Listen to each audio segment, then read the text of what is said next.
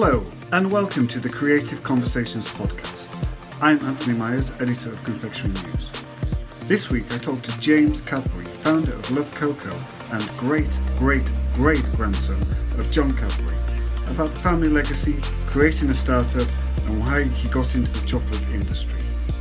Take a listen.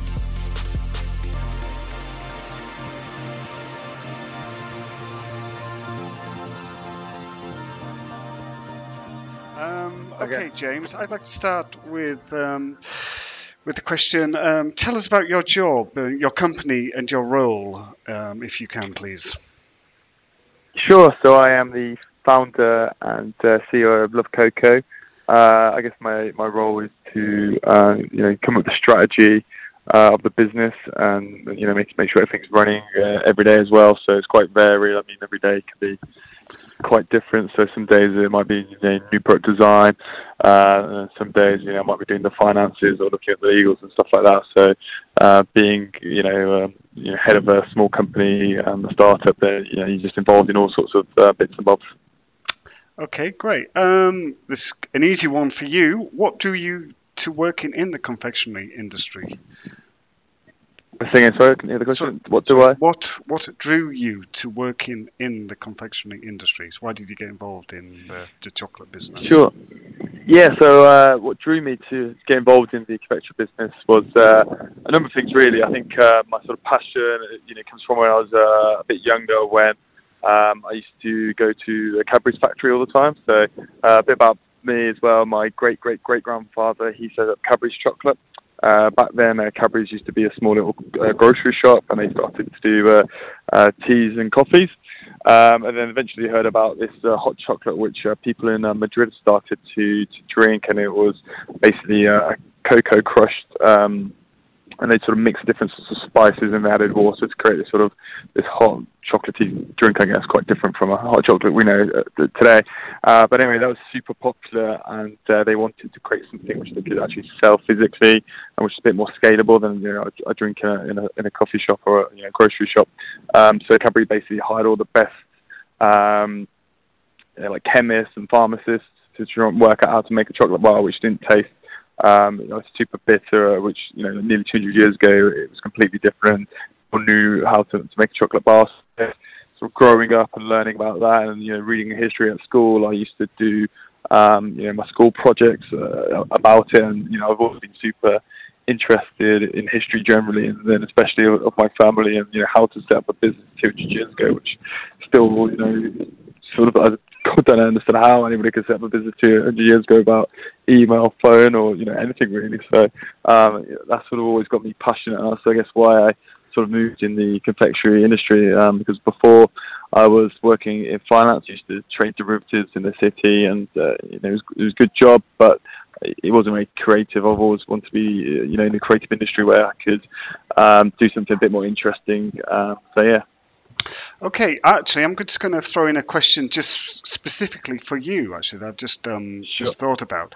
And your name, Cadbury. Do you think in, in the business that you're in now of uh, chocolate making, do you think that's an asset or a hindrance, or neither? Does it not make any difference? Would you say? Uh, it's a good question. I think I don't think it harms the brand, so I would definitely wouldn't say it's a hindrance. Um, um, you know people really love the, the you know the story behind it. So if anything, I would say it's actually quite a big positive. Um, so you know, a lot of our, our buyers, um, you know, do like the story, and you know, having a, a brand these days is you might have a great product, but unless you've got a you know great marketing or great story or something that you know engages with customers, uh, it might be you got a great social media page, and you great all that sort of stuff. Um, but I think for, for us and for our consumer, people do really like the story, and um, you know, Cadbury's has been a much loved uh, company for you know, hundreds of years. So, um, sort of following in, in my great great great grandfather's footsteps, I think people are quite um, sort of interested and, and, you know still passionate about that story. So, yeah, I think for us, it's it's been a, it's definitely a benefit. Good. Okay. Great. Um, next question. What do you love most about your job? Uh, what I love most about my job, I would say, is probably just how varied it is. Uh, varied it is. Um, so, you know, as I'm saying, is every day can be completely different. Um, you know, doing setting for a trade show to, to do social media to you know, legals and account, which already said it is just literally no no day will be the same, and I, I guess that's you know amazing. Um, and what I'm particularly passionate about is is um, coming up with new flavors and uh, designing product and everything that goes into, that, um, as well as sort of giving back to to charity. So um, when I set up the business, I wanted to create uh, something which um, I was proud of and which gave back. So when Cadbury set up, they they built you know housing and towns for their employees, which fortunately, you know, this time age wouldn't be sort of able to do that again. Um, but we want to do something small and you know give back 10% of our profits to the Rainforest Foundation, who um, get involved in stopping deforestation for palm oil and uh, other amazing work. So um, I guess I'm sort of passionate about the sort of social conscious side of the business as well. Okay. Um, what do you dislike about your job, or is there anything that you? Oh, it's probably quite a lot, isn't it? Most people, and it's just you know, yeah, I think like every sort of anybody's you know had a startup or a, you know a small business, it's just uh, you know there's it can be quite stressful, you know, running a business, and yeah. you know, people expect you to be uh, there 24/7. So, you know, when you're on holiday and sort of taking two weeks out, uh, you know, uh, you, you're generally not, you're generally on email pretty much 24/7. So, especially with you know internet and mobile phones these days, it's, it's so hard to get away from it and, and relax. So, I guess the the worst thing about it is, is, is probably not being able to, you know, go on holiday and, and relax. Um, hopefully, as we grow and we build a bigger team, then um, we have to do that. But at the moment, there's only four of us in the team, so we're super super small, and to um, sort of go away for a couple of weeks would be near on impossible uh, without looking at my mobile and you know checking in what's happened. So I guess that's the mm-hmm. the one thing uh, which is hard at the moment. Sure. Um, you've probably answered this already, actually, but what is your biggest creative achievement so far? Biggest creative achievement? Um, I'd just say probably you know setting up the brand. I think yes, to yeah. you know, create a product, you've got to be creative in terms of um, the packaging, which I'm you know super passionate about. I want, want, want the product to look good for people to, to try and understand uh, what, what the product is. So on all the packaging, we normally have some sort of icon repeat pattern, which people can look at and hopefully looks good, and it sort of also tells the customer what uh, the flavour is going to be. And I think that's really important for our brand. Um, and also just coming up with new flavors. So um, we created the first vegan avocado chocolate bar in Europe um, and the world, I think, uh, which is which is amazing. So um, you know, looking at constantly looking for trends and uh, analysing those and trying to develop products out of them is, you know something which I really enjoy doing. Okay, and uh, where do you see yourself, or indeed the company, in five years' time? In five years' time, we would like to grow the team, obviously a lot, a lot bigger. At the moment, we increased our revenue uh, 350% last year and 250% the year before, which we're super proud of. So we want to continue to, to grow uh, over the next couple of years. Um, if we do that, then we'd love to, um, you know, have more um, opportunity to look at into potentially opening our own stores, uh, a bit like what the likes of Hotel Chocolat have done. They've built a great consumer base uh, of the loyal fans, and then from that sort of do more direct to consumer, which is you know super interesting.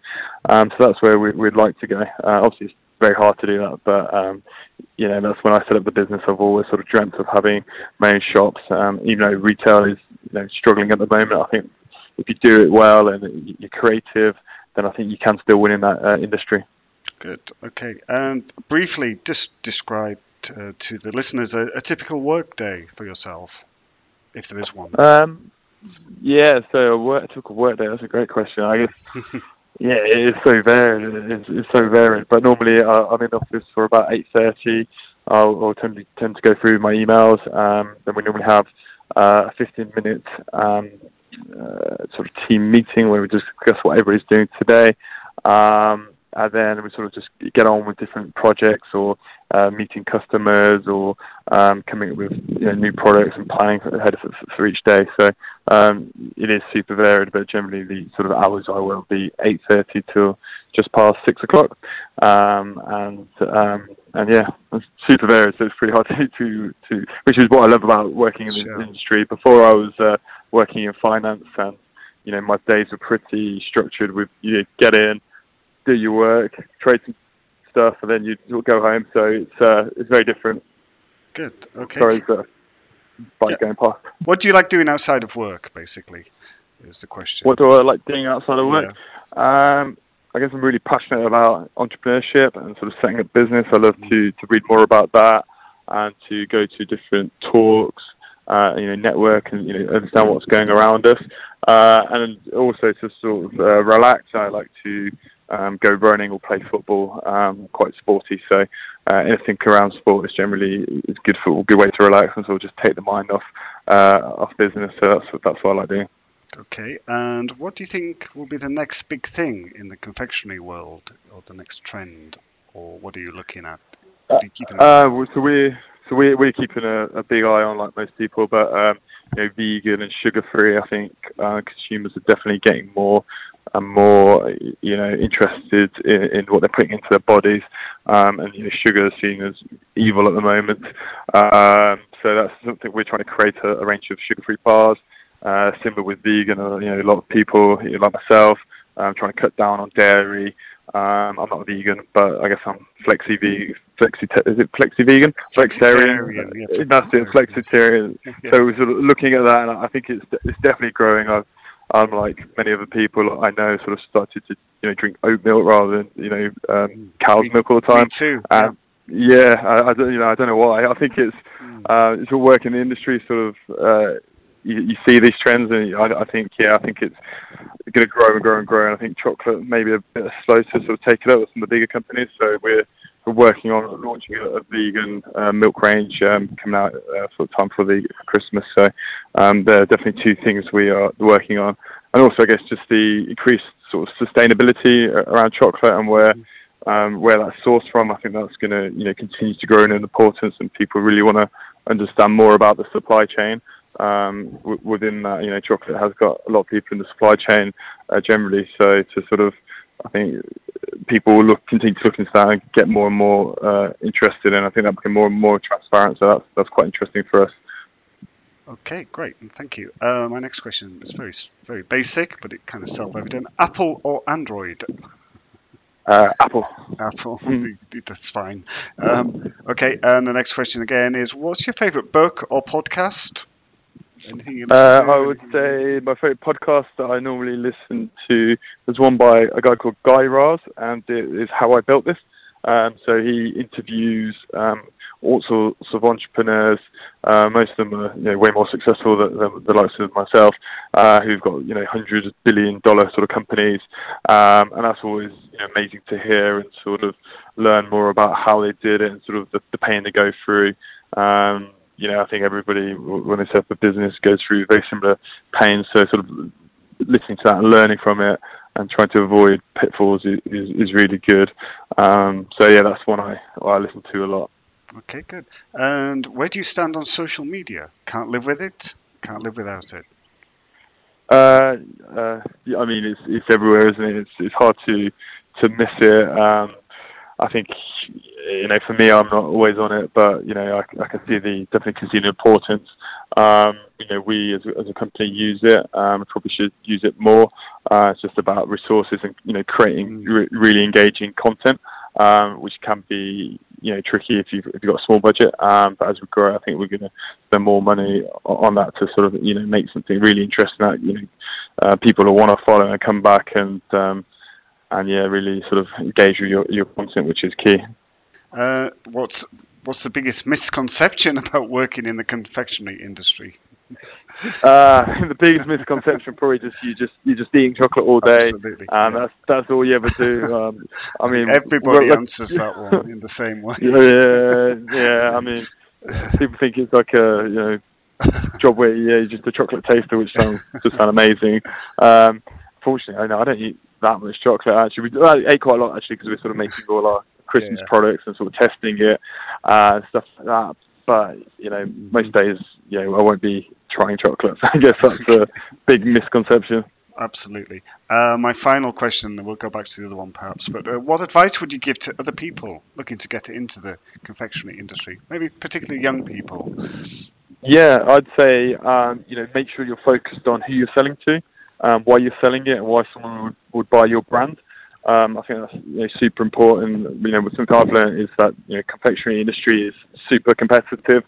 Um, there's lots of you know, great, amazing brands out there who, you know, don't become super blockbusters. And uh, probably a reason why is because they're not focused enough and sort of understand the, the market and the, people who might buy the product. So um, I guess that's something definitely to sort of really try and uh, work when you when you set the business up, and also look at the you know the finance financial aspect of it. So you know you might have a great product, but you you got to work out you know what what the RRP of that product will be, and if it's going to sell that RRP.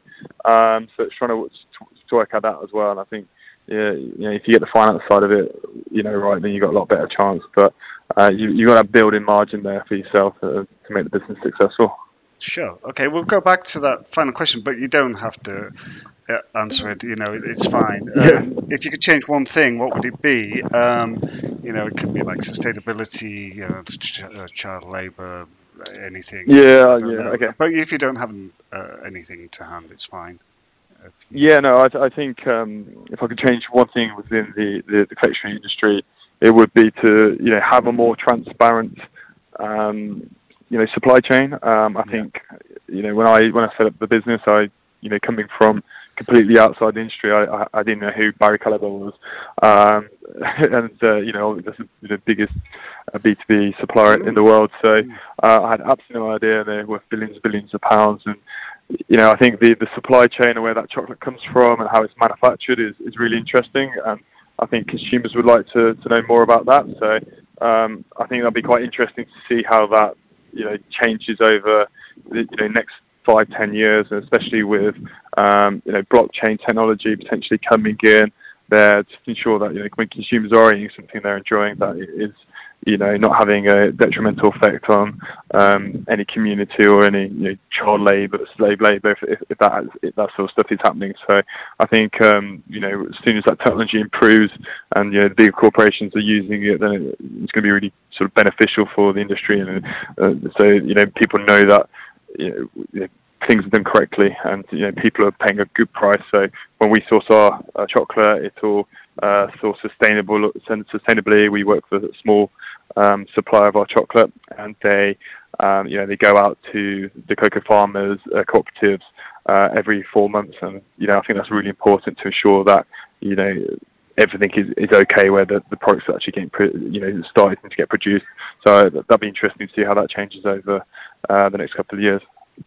Thank you. That that was a great answer, and um, I agree with a couple of things. Uh, we're I'm looking at the blockchain and traceability. Oh, yeah. I've been to a few conferences and shows this year already, and it's something that's just coming up, cropping up all yeah. the time. So that's going to be very important. We'd love to be a bit more transparent, but I guess our yeah. problem was a little bit that you know we're a small company, and yeah. if we've got you know we think we've got a great product, uh, yeah, someone can go and you know if we've got a blockchain it shows how every, every single thing is made and where everything is um, you know sourced from, then it would make yeah. it easy for competitors to you know steal that and you know sort of compete with you. Um, but I think for a you know bigger organisation. Um, where they're sort of established brands like you know your, your big chocolate bars, I guess, um, uh, you know like Cadbury's and Nestle, those sort of guys. Um, then I think sort of adding that sort of blockchain transparency is, is definitely a good thing. Um, so they really have to be the leaders, which is, you know, it's going to be hard for, for them to lead, I guess. But James, thank you so much. I'm so pleased. No worries. Uh, I, I no worries. to talk okay. to you. Thank you for your patience.